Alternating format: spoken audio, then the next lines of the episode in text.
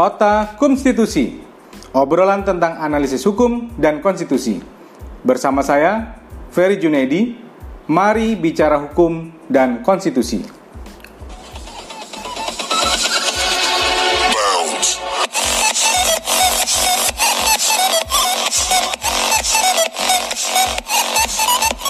Hai hai, ketemu lagi bersama saya Ferry Junedi dalam Otak Konstitusi. Ini edisi yang ke-6.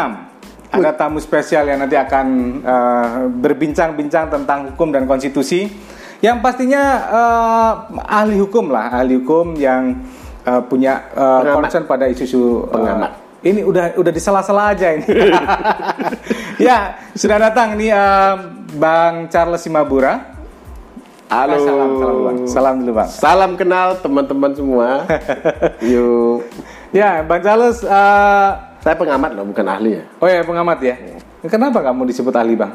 Eh, karena satu dari segi pengalaman masih muda, Hah? Dari segi gelar akademik masih jauh. Masih oh ini ma- master hukum ya, sedang doktor di Universitas Dari Indonesia. ya eh, dari segi usia juga masih terlalu hijau rasanya. Tapi eh, saya sih nggak apa-apa lah, Bang Charles bilang sebagai pengamat, karena kalau kita sebut dia sebagai ahli, nanti keluar dari ruangan ini dia minta dibayar mahal lagi. ya, eh, saya kenalkan ya, tamu kita ini Bang Charles Simabura. Jadi kalau teman-teman melihat pot eh, ini ya, eh, coba lihat deh ya, di YouTube-nya ada apa Bang nama YouTube-nya Bang? Eh, di YouTube-nya Pusako. Oh, ada YouTube program. Pusako. YouTube Pusako itu Pusat Pusako, Studi Konstitusi dan Pusat Studi eh, Konstitusi eh, Universitas Andalas. Itu ada banyak eh, ini video-video bagus. Salah satunya Bang Charles ini dia punya eh, channel khusus di dalam YouTube-nya Pusako itu eh, nama programnya BCL Show. Ya, BCL tuh. BCL. Eh, ini Udah- BCL udah yang viral lain ya. itu. Ya di kita kita aja maksudnya. BCL Show ini BCL yang lain eh, Bang Charles Simabura eh, Iya. BCL Show jadi banyak juga membahas tentang isu hukum dan konstitusi yang pasti teman-teman akan bakal banyak ketawa-ketawa di eh, Enggak, kita bicara BCL Show. hukum secara bahagia. Iya iya iya iya. Secara ya benar memang hukum itu selalu bang kalau kita bicara hukum kan hukum Menakutkan. konstitusi politik selalu bikin kening berkerut Hmm. karena itu dalam otak konstitusi ini bang kita akan bicara hukum dengan santai Iya. kita obrolin makanya kita bikin otak Jadi gini, eh, ketika hukum gagal mensejahterakan, kita harap hukum bisa membahagiakan. ini uh, quote kita hari ini ya hukum kalau tidak bisa mensejahterakan paling tidak hukum bisa membahagiakan Iya. makanya kita dengarkan otak konstitusi kita kali ini dengan Bang Charles Simabura nah eh, teman-teman sekalian tema kita hari ini kita bicara soal salah ketik yang Wow. lagi viral nih di mana di mana-mana Iya, nih. iya, iya, iya. salah ketik salah ketik omnibus law jadi Iya. kita bicara soal uh, bagaimana mungkin sih uh, sebuah kebijakan yang disusun. Tentu di situ ada banyak uh, apa uh, orang yang punya otoritas banyak ahli yang dilibatkan. Kok bisa dengan mudah mengatakan salah ketik? Jadi Iya. apa bang? Makna salah ketik itu gimana itu bang? Ini kayaknya eh, ini kan istilah salah ketik itu kan populer di dunia medsos ya. nah, Jadi kalau bahasa slangnya ya, slang, typo. typo typo bahasa slang itu kan typo. Jadi itu biasanya populer di dunia medsos dan biasanya memang dilakukan oleh eh, teman-teman milenial.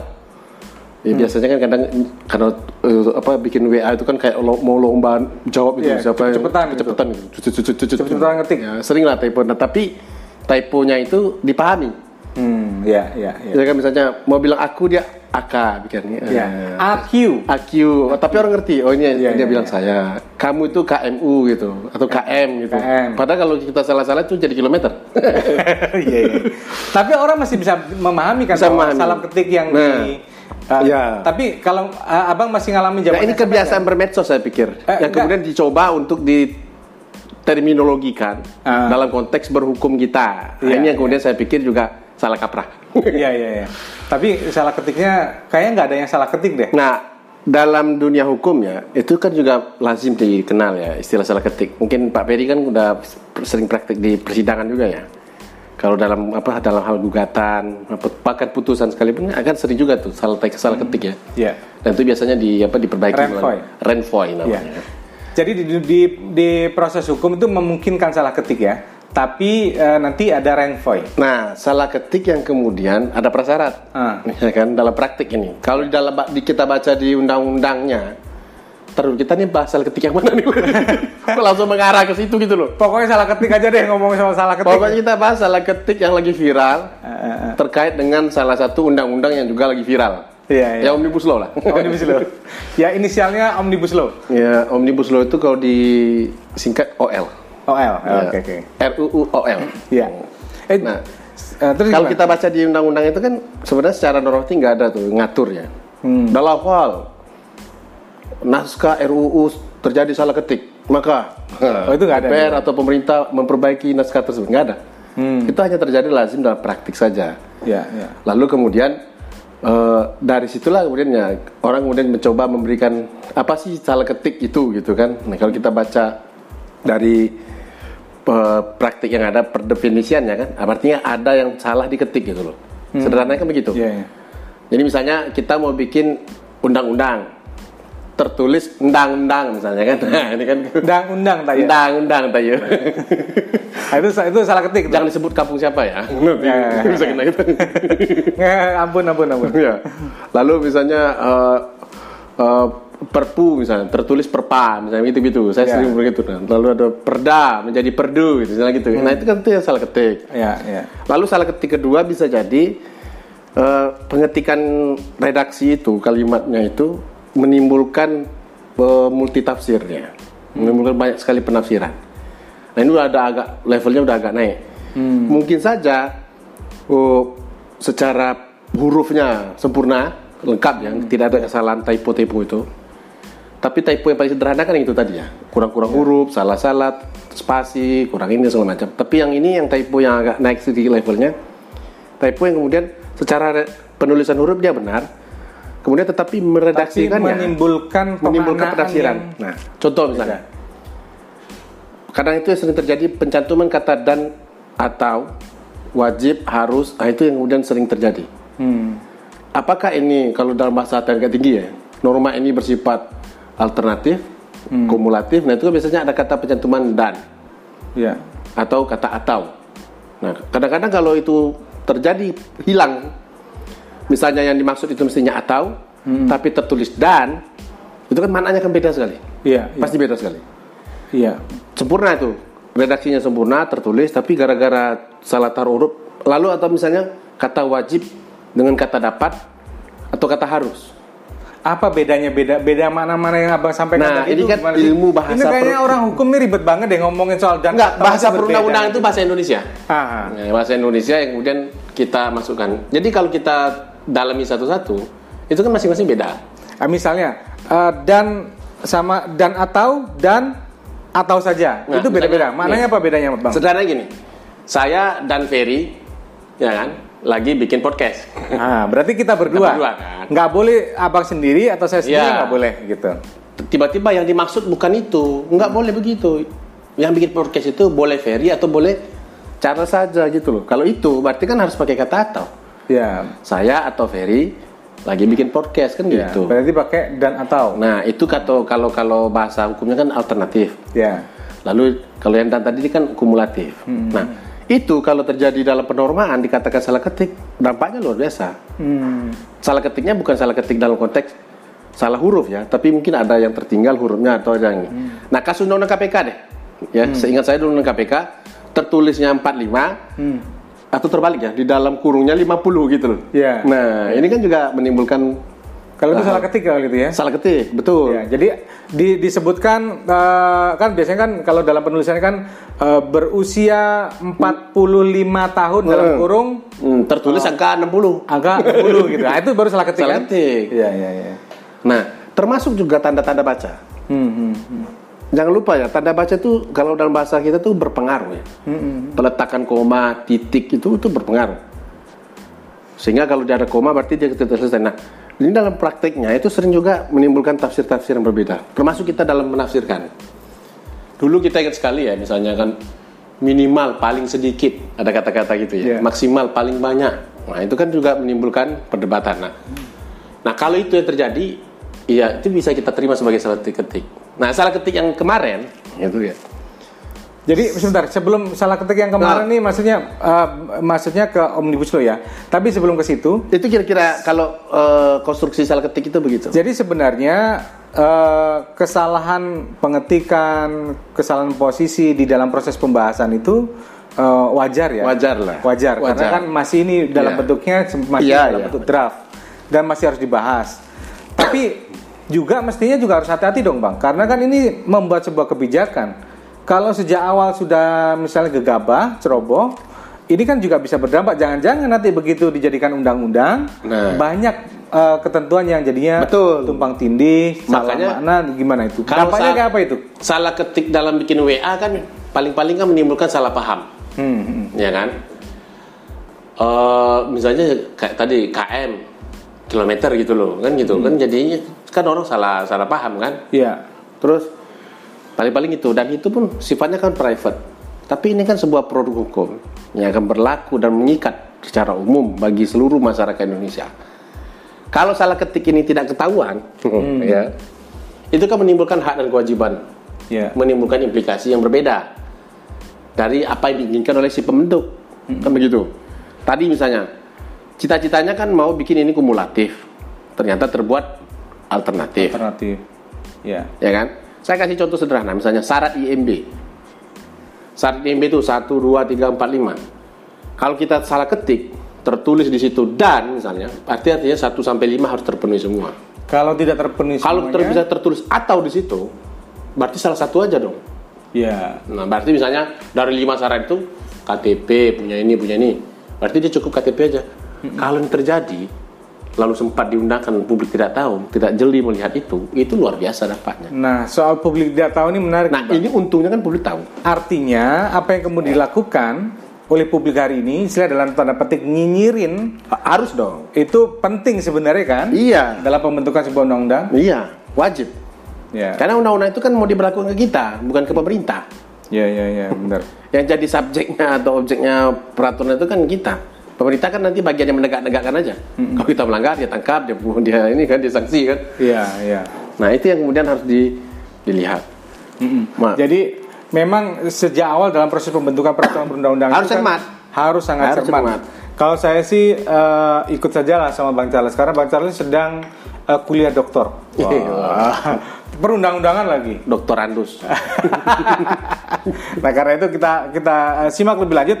Eh, teman-teman konteks salah ketik yang dimaksud itu eh, kita coba lihat. Apakah isu-isu yang kemudian muncul dalam eh, omnibus law RUU Cilaka cipta la- cipta kerja ya cipta kerja apakah itu salah ketik atau tidak? Nanti kita akan dengarkan setelah ini tentunya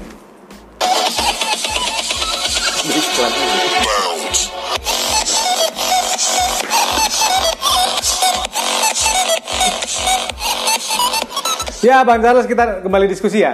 Tadi sudah- disebutkan bahwa Ya. sangat memungkinkan sebenarnya dalam pembuatan Manusiawi. sebuah uh, rancangan, uh, undang-undang itu terjadi salah ketik atau apa pun begitu.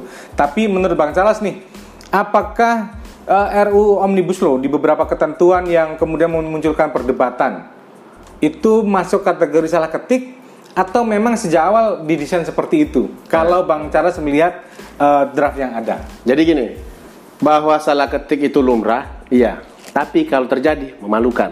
Ini agak eh, eh, apa ya terjadi apa namanya tuh dua dua dua hal yang Iya, saling iya, bertolak belakang ya. Ya.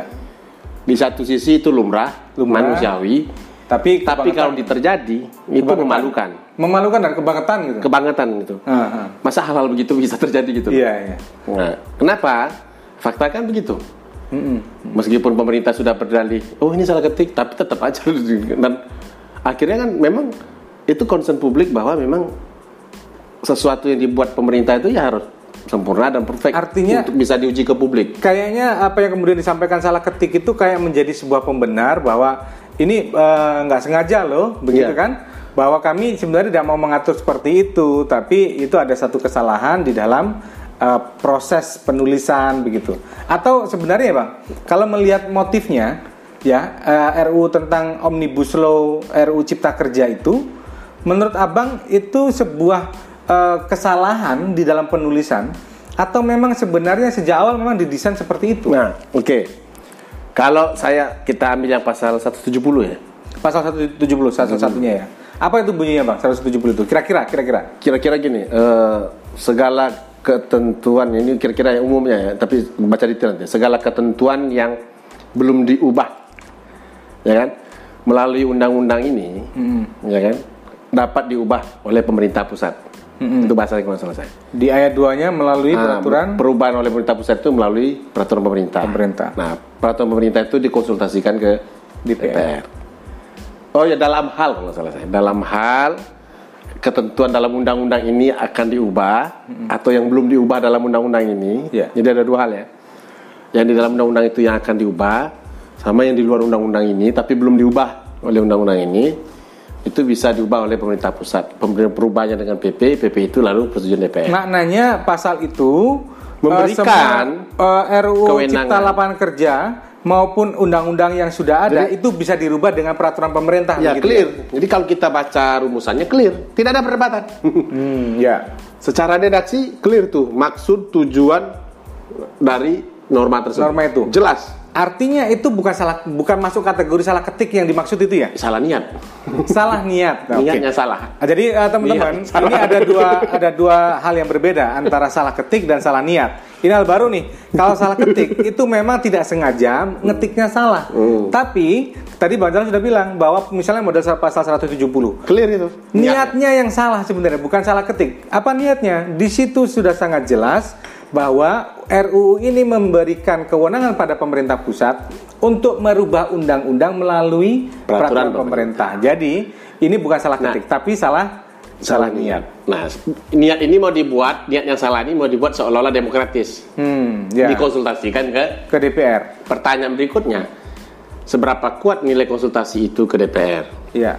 Nah sekarang kita bicara nih Tapi substansi nih itu bang. aja udah kalau mau dilanjutkan itu udah salah juga, tambah salah. Oke, kita bicara soal substansi nih bang. Hmm. Ini kan kalau dilihat dari normatifnya aja sudah nggak pas nih ya. Betul. Substansinya kira-kira memang boleh ngerubah undang-undang itu dengan peraturan pemerintah. Buktinya nggak boleh. Hmm. Dibilanglah itu salah ketik. Artinya sejak awal pemerintah sudah mengakui Kalau memang ada rumusan itu, Iya. itu salah ketik. Berarti memang nggak benar itu loh. Kalau ada Oke. rumusan seperti itu. Artinya ini eh, kalau dari sisi pemerintah, artinya memang pemerintah mengakui Mengakui bahwa apa yang dilakukan hari ini itu salah. salah. Oke. Sehingga Nah, kalau dia katakan itu salah ketik, nggak boleh norma begitu dibikin. siap. Tapi kita juga perlu pencerahan nih bang. Nah, kira-kira kenapa eh, yang namanya undang-undang itu tidak boleh dirubah dengan peraturan pemerintah? Mungkin abang bisa jelaskan. Nah, nih, sekarang- supaya teman-teman secara sederhana bisa, oh iya ya, nggak boleh ya. Rumusan konstitusinya kan di pasal 5 ya. Mm-mm. Ya kan? Pasal 5 ayat 2 ya. Ribetnya ngomong sama orang hukum, dikit-dikit ngomongin pasal, dikit-dikit ngomongin pasal. Oh iya, hidup kita itu kan perlu pasal, Pak. Iya iya iya. Kalau nggak pasal ya pasar ya. Tapi kalau omnibus law ini kayaknya pasal dan pasar bersatu kayaknya. Ribuan. Iya. Jadi makanya suka nggak suka kita akan berurusan dengan pasal-pasal. Oke. Ya.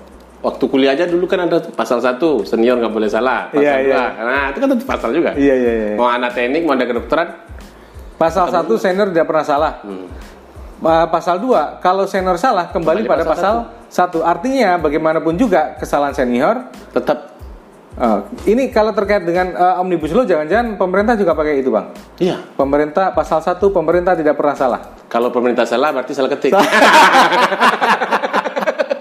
ya ini bisa berlaku ya ya ya pasal satu pemerintah tidak pernah salah kalau kemudian Pemerintah eh, pasal salah. dua jika pemerintah salah berarti salah ketik bukan salah niat begitu ya nah jadi menurut bang Charles kenapa bang yang namanya peraturan pemerintah itu tidak bisa merubah sebuah undang-undang Jadi di konstitusi dulu. Konstitusi itu kan materi muatannya peraturan pemerintah itu pasal 5 ayat 2 ya.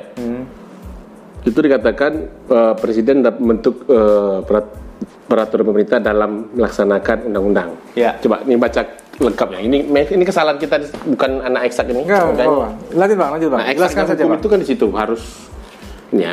Jadi Jadi eh, kalau orang hukum, tadi yang disampaikan oleh Bang Charles bahwa eh, salah ketik, salah huruf, salah titik koma itu bisa mempengaruhi sebuah makna. Nah. Nah, oleh karena itu kenapa eh, teman-teman pendengar kalau bicara dengan orang hukum selalu bicara pasal. Ya. Kalau begitu makanya terus supaya kemudian akan baca saya salah baca. supaya tidak salah baca, tidak Tidak, salah lengkap memaknai. ya. Nah, ini akan dibaca secara lengkap oleh Bang Charles. Pasal Jadi 5 apa ayat bunyinya, 2. Bang? Presiden menetapkan peraturan pemerintah untuk menjalankan undang-undang sebagaimana mestinya. Hmm. Artinya kalau dia mau menjalankan undang-undang, dia bikin peraturan pemerintah. Bahasa awam yang kita kenal itu melaksana peraturan pelaksana dari undang-undang. Jadi materi muatan PP itu diturunkan dalam Undang-Undang 12 2011 itu untuk melaksanakan undang-undang. Oke. Jadi ketentuan pelaksana levelnya. Hmm. Ya. Artinya peraturan pemerintah delegasi. itu menjalankan undang-undang Delegasi, harusnya. delegasi menjalankan Delegasi. undang. bukan Mm-mm. mengubah undang-undang. Nah, Nah, makanya itu sehingga boleh ya. di hierarki kita dalam Undang-Undang 12 itu pasal 7 PP itu ditaruh di bawah undang-undang kan itu. Mm. Ini pasal 7 undang-undang dasar- Undang-undang 12. peraturan perundang-undangan ya. Ya 12 2011 ada Undang-Undang Dasar, ada Ketetapan MPR, ada Undang-Undang garis miring Perpu, lalu ada peraturan pemerintah. Nah, mahasiswa semester 1 itu ngerti sekali itu. Ini bahkan PP. mahasiswa semester 1. mahasiswa semester Itu sama aja dengan eh, anak SMA kelas Tiga. kelas, kelas 4. Ya, kelas empat. Kelas tiga setengah lah. Bahkan anak SMA juga kalau yang belajar eh, belajar apa ya tata negara ya kan. Iya, iya. Mereka tahu itu. Ngerti kita sering mengalahkan juga kan debat konstitusi paham sekali itu. PP itu di bawah Undang-undang. undang-undang. Karena itu yang Nah, kalau namanya- posisinya lebih rendah kan nggak mungkin dia mengubah Mm-mm. ketentuannya lebih tinggi. Iya, iya, iya. Itu udah secara asas sudah batal, secara apa namanya hukumnya juga batal gitu loh. Sama kayak misalnya menteri dia menteri terus Merubah peraturan presiden misalnya kan mencabut-cabut SK presiden gitu kan nggak boleh. marah nggak presidennya itu? Pasti akan marah. Nggak berani menterinya pasti. Bisa-bisa langsung dirasafel Oh ya. iya, pencopot langsung. Oh, mau jadi namanya- mantri dia langsung. Menteri jadi menteri dicopot jadi mantri dia langsung. Sunat-sunat kerja. Iya, iya, iya. iya. Jadi Nah, memang itu, itu, itu boleh ya. posisinya. Makanya itu dia deh. Jadi saya saya mengapresiasi pernyataan Menteri Polhukam ya. Mengatakan itu bahwa salah ketik. Artinya, artinya memang itu tidak diniatkan untuk seperti itu. Mm-mm. Artinya memang kalau memang rumusan itu begitu, clear itu salah. Oke. Artinya pemerintah harus merubah. Ya. Tapi, nah ini ada tapinya bang. Kemenko beberapa waktu yang lalu perekonomian bikin rilis hak jawab tuh resmi ya dan saya baca juga. Iya, ha- ha- jauh di di Dia media. tidak mengatakan itu salah ketik. Mm-mm. Nah, Kemenko yang kemudian melit ya kalau kita lihat eh, proses penyerahan surpresnya kan Ya, Menko Itu kan- Perekonomian. oh, RUU Cilaka ini kan di apa ya di lead oleh Kemenko Perekonomian. Mereka yang menyerahkan ke presiden ya, eh, ke, ke DPR kan Iya. waktu itu naskah itu. Ketika dikritik oleh salah satu abang kita, Bang Rey di detik ya, ini Ya, otoriter. Rangkuti ya. Lalu dia bikin hak jawab kan? Saya Iya. baca hak jawabnya, nggak ada tuh pernyataan salah ketik bahwa rumusan ini wajar gitu. Dan itu juga diakui di dalam peraturan perundang-undangan atau undang-undang yang lain. Iya. Dalam hal pembentukan PP dikonsultasikan ke DPR. Tapi lupa dia, konteksnya bukan itu gitu loh. Iya. Bahwa ada pembentukan PP yang dikonsultasikan ke DPR, iya memang ada. Misalnya persoalan tarif, Nah, supaya pemerintah ini tidak semena-mena dikonsultasikan, tapi tidak dalam rangka PP merubah undang-undang gitu loh. Begitu. Iya. Jadi salah. Kalau jadi- misalnya nanti ini kan ada tarif- dua Kemenko yang kemudian saling kan ya. Sama-sama Kemenko nih. Nah, nah yang salah niat saya pikir ya, yaitu tadi Kemenko Perekonomian. Jadi Kemenko Perekonomian yang kemudian leading di pembahasan RUU jawab. ini, Mewakili dia pemerintah. yang salah niat ya. Nah, Oke. Pak Kemenko Polhukam bilang Pak salah Mahfud, ketik. Salah ketik ya. Kita jadi salah paham. Jadi kita jadi bingung nih. Bingung ini. Iya ya, ini memang Nah nanti di eh, DPR itu salah bahas itu. Iya, ya. salah Jadi kalau Kemenko jadi kalau awalnya udah salah, semuanya ya jadi udah salah. sel- selesai itu. Ya. Kalau di awal udah salah, sampai ke ujung dia akan tambah salah. Kemenko Perekonomian salah eh, salah niat. Salah niat. Kemenko Polhukam salah, Salah ketik. ketik. Kita salah paham. DPR Salah bahas. Salah bahas. Iya iya iya. Kan dulu kan juga pernah terjadi. Begitu ribut RUU ini udah beredar, kita udah berdiskusi nih. Hmm. Oh itu salah naskah katanya. Itu tidak official, tidak resmi Iya, kan? Itu bukan naskah kami. Bukan naskah kami. Loh, mana ada orang yang kemudian punya naskah yang kemudian sempurna begitu, bersih begitu ya? Iya, rapi dan sebagainya. Ya, kita tahu lah kalau dalam undang-undangan kalau udah begitu tuh, ah ini pasti pemerintah punya nih. Iya. iya. Karena di luar itu ya kita kita pasti nggak akan serapi itu bikin.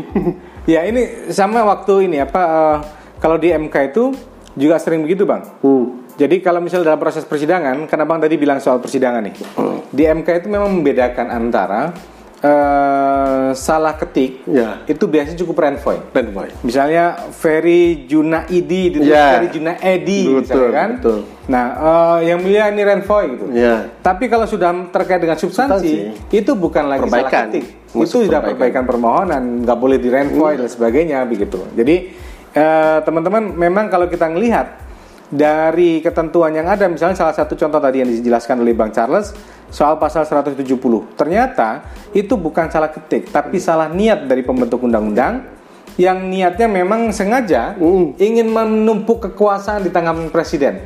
Dalam artian eh, undang-undang pun Jangan dibilang menumpuk dong. Oh, Memberi lebih. Memberi lebih. Lebih, jangan Oh, menumpuk. kalau kata, kata Bang Ray itu otoriter ya. Nanti Belum- mereka belum jawab lagi ya. menuju. Menuju ya? menuju. Jadi ada Bang Ray terlalu cepat kesimpulannya. Jadi potensial. Karena itu ini memang yang Itu harus kita cegah. yang nggak boleh. Hmm. Jadi sejak awal memang dalam pembahasan ini harus di, dikritik. Tapi ada nggak lain yang eh, ada ketentuan yang lain nggak bang di undang-undang omnibus law yang kira-kira salah niat dari eh, Nah. pemerintah ini? Saya lupa angka pasalnya ya. Tapi saya eh, Paling nggak substansi aja nggak apa-apa. Ya. Nah, supaya kita bisa dapat Pemerintah informasi. bisa membatalkan perda dengan perpres. Perda bisa dengan perpres Iya. diubah. Nah itu ada. Saya lupa eh, pasalnya itu. Penting substansinya itu. Jadi Kayaknya ada sudah ada pernah pasal. putusan ada putusan MK ya bang ya? Iya. Nah itu kan jelas juga salah juga. Ya salah juga. Jadi eh, jangan sampai salah ketik lagi ya. Kalau nanti dijawab. Jadi saya hanya bisa mentoleransi pemerintah mengatakan salah ketik itu satu atau dua kali. Hmm, hmm. Begitu tiga kali saya bisa menyimpulkan ini undang-undang satu naskah salah ketik semua. Kenapa? Karena kan Atau salah memang- bikin memang. Ya dari awal udah salah semua kan begitu. Iya. Saya kalau mau mengubah secara teknis perundang-undangannya ya, Hmm. ini naskahnya pun sudah salah. Secara format ya. Di di mana salahnya bang? Kalau nanti kita bahas. Nanti yang nih, yang tadi itu. Yang soal ini ya perda dia dirubah nah, dengan perda bisa pemerintah. dibatalkan dengan eh, perpres. Perpres. Ya. Itu jelas kan sudah bertentangan dengan putusan MK terkait dengan pengujian kewenangan presiden atau pemerintah membatalkan perda yang ada di Undang-Undang Pemda. Jadi jangan lupa loh, eh, semangat RUU ini, Omnibus Law ini kayaknya ada sentralisasinya Hmm, hmm. terkait dengan hubungan pusat daerah juga. Iya, iya. Sehingga perizinan-perizinan dan segala macam termasuk itu tadi semuanya mau ditumpuk di kementerian dan segala macam Iya. sehingga mengabaikan fungsi peran-peran daerah yang kemudian kita kenal eh, hari ini memiliki otonomi. Jadi eh, ini kayaknya jadi stres begini pemerintah itu loh. Jadi daerah itu banyak sekali bikin perda, terus investasi jadi sulit, makanya kemudian ditarik semua. Padahal kan kalau kita lihat kan bukan itu juga masalahnya. Kalau kita masih menganut prinsip otonomi adanya otonomi daerah itu ya, konsep otonomi daerah dan konsep negara kesatuan, itu konsekuensi yang harus kita terima bahwa masing-masing daerah itu punya karakter sendiri-sendiri. Nah sekarang kan enggak mau coba katanya, pokoknya kalau bertentangan kamu tarik, batalkan. Nah, dalam konteks otonomi daerah, keberagaman itu pasti akan bertentangan dengan konsep Sentral- Nasional, gitu. ya. Iya. Pasti kan? Apa yang terjadi di Papua, apa yang terjadi di Aceh, apa yang terjadi di DKI misalnya Jogja, itu kan itu bentuk ke- keberagaman. Iya. Dan kalau kita adu dengan hukum nasional kita, udah pasti bertentangan. Tapi kan itu yang kemudian eh, mau diakui, Eh, itu yang bukan mau diakui, itu yang telah diakui sejak founding fathers kita sampai dengan kemarin. Apa namanya perubahan undang-undang dasar pasal 18, pasal 18B tegas itu. Tapi sekarang kewenangan daerah untuk mengatur ya self regulation itu ya, daerah yang karakteristik sendiri itu seolah-olah dianggap sebuah ancaman bagi sistem hukum nasional kita. Sehingga ditarik dia ke Ditarik, dibatalkan dan. MK clear untuk di situ. Bahwa itu kewenangannya kalau memang ada masalah bukan tidak boleh dibatalkan. Hmm. Ya, jangan salah juga. Bukan tidak boleh dibatalkan, boleh dibatalkan tapi melalui Mahkamah Agung gitu loh. Iya. Nah, ini kan mereka nggak mau repot. Jadi sebagai info lagi info uh, teman-teman, dulu memang uh, untuk Perda-perda. mereview sebuah peraturan daerah atau perda itu dilakukan oleh uh, Kementerian Dalam Negeri. Iya. Nah, tapi kemudian ada putusan Mahkamah Konstitusi yang mengatakan semua regulasi di bawah undang-undang yang dianggap bertentangan dengan undang-undang, salah satunya adalah Perda, Iya. itu reviewnya adalah di Mahkamah Agung, bukan di peraturan di Kementerian Dalam Negeri. Itu yang konteks Bang Charles sampaikan. ya? Betul. Itu yang yang kita lihat. Nah, belum lagi yang kemudian yang substansi juga ya. Saya cuma tidak mau terlalu masuk apa yang kemudian diteriakkan oleh teman-teman ISL misalnya. Ya. Lalu Ya, juga di podcast kita kemarin ada membahas juga soal omnibus law, uh, substansi beberapa substansi. termasuk juga apa yang dikritik juga oleh teman-teman PSHK. Iya. Ya kan ternyata undang-undang ini yang cita-citanya mau merampingkan justru mengamanatkan ada hampir lebih dari 400 peraturan pemerintah. Kita nggak tahu nih apakah PP ini akan menjadi 400-an lebih itu atau akan dirangkum menjadi 400-an peraturan pemerintah. empat 400-an delegasi untuk membuat peraturan pemerintah. 490-an, hampir 500. Itu dari catatannya teman-teman PSK. Jadi setelah saya salut juga ya sama PSK yang ngitungin itu ya. Hitung PP. Kan bisa pakai tracking. Oh ya, peraturan pemerintah. Iya. Ter keluar. Langsung keluar. Nah, kita akan lihat nanti. Oke, menarik. ini. Apakah 400-an delegasi itu akan dibuat dalam satu PP saja, substansinya digabung semua di situ, atau kemudian akan terpecah-pecah? Ya, Nah, kalau terpecah-pecah, cita-cita me- Mengkodifikasi merampingkan regulasi merampingkan regulasi nggak tercapai ya. Gitu. Jadi maksudnya begini teman-teman. Eh, undang-undang ini kan kenapa kemudian dibikin omnibus law? Jadi dia mengumpulkan, menggabungkan, mengkodifikasi banyaknya regulasi menjadi satu regulasi itu tujuannya untuk merampingkan supaya tidak ada tumpang tindih, tidak banyak pengaturan yang berbeda-beda. Nah, sekarang kalau kemudian ada 400-an peraturan pemerintah yang dimandatkan untuk dibentuk setelah eh, RUU eh, Cipta Lapangan Kerja ini terbentuk, justru nanti akan membuka eh, potensi ada tumpang tindih regulasi antara satu PP dengan PP. PP yang lain, Ya. antara PP dengan mungkin RUU cilakanya, Ya. antara peraturan-peraturan turunannya dengan PP-nya sendiri. Ya. Nah, jadi apa gunanya dong bang kita bikin omnibus law yang seperti ini? Nah kebetulan Bang Charles kan lagi disertasinya soal itu ya, salah satu inspirasinya ada regulasi yang tumpah-tumpah itu. tumpang tumpang tindih tumpang tindih oh, obesitas kayak saya terus apa lagi nah kalau gitu gimana bang nyoroti soal masalah ini Balik salah ketik lagi dong. Salah- iya, iya, iya, iya. ya salah ketik Ini nanti malah ke, ke, ke, sana. Oke, oke, oke. Nanti soal disertasi kita Iya. bahas sendiri lah ya. Tema berikutnya. Tema berikutnya, ya, ya, ya. Oke. Jadi gimana soal salah ketik? Tadi abang bi- bilang soal format. Secara Nah, format, nah, itu dia. Nah, Nah, kalau kita lihat formatnya ya, saya eh, lagi-lagi lupa ya. Jadi mulai, jadi kita kan di dalam Undang-Undang 12 itu kan mengenai. Oh ya, saya mau nambahkan satu lagi nih. Ini Pak Peri pengalaman di pengadilan. Bahayanya salah ketik ya. hmm, Kan sering sidang di MK ya. ah. Nah, kan kadang-kadang klaim suara itu ya. Itu Ya. kan sering terjadi. Konteksnya sengketa hasil pilkada ya. klaim suara itu Ah. ya misalnya dari seribu kita tambahkan nol saja satu di ujung itu kan jadi sepuluh ribu Sepuluh ribu. itu salah salah kalau itu bukan salah ketik deh, salah niat kalau itu bang. Ya Niatnya artinya untuk ini, ya. fatalnya salah ketik itu di situ gitu. Jadi Iya, iya. memang dia kes- kesannya simpel, tapi kalau terjadi Iya. ya sangat naif dan memalukan. Dan dampaknya sangat Fatal sekali. fatal. Fatal sekali. Oke. Nah, sehingga makanya kemudian justru ya saya sering diajarkan oleh eh, orang tua ya kita ya. Untuk saya orang Minang ya. Ini ada promosi juga. Iya. Kata orang Minang itu kurang tuh tak sandung di batu ketek. Ya, Saya Oke. selalu di acara BCL itu saya promosikan terus. Apa falsafah falsafah. Fals- Falsafah falsafah Minang. Tersandung di batu ketek itu maksudnya kita itu kan pasti tersandung di batu kecil. Ya, kalau batu besar tuh namanya Pasti kelihatan gitu. Pasti kita kalau udah batu besar pasti kita menghindar. Iya, iya. Nah orang pasti akan tersandung di batu kecil. Nah ini kan yang salah-salah ketik ini kan bagian dari batu-batu kecil itu. Dari Jangan- niat besar, dari batu besarnya omnibus law. Iya, iya. Nah, Justru yang bisa menjadi batu sandungannya adalah itu tadi. salah-salah ketik Nah, di pasal-pasal itu. Saya mau mau challenge pemerintah nih. Apakah ketentuan yang tadi saya katakan pembatalan perda itu itu juga terkategori salah ketik atau memang itu diniatkan? Kalau saya kalau itu memang diniatkan lagi-lagi ini inkonstitusional. Artinya pemerintah dan DPR mengajarkan kepada kita sudah putusan MK itu abaikan saja. Mm-mm. Dan itu suatu yang salah pastinya kan? Salah. Salah itu.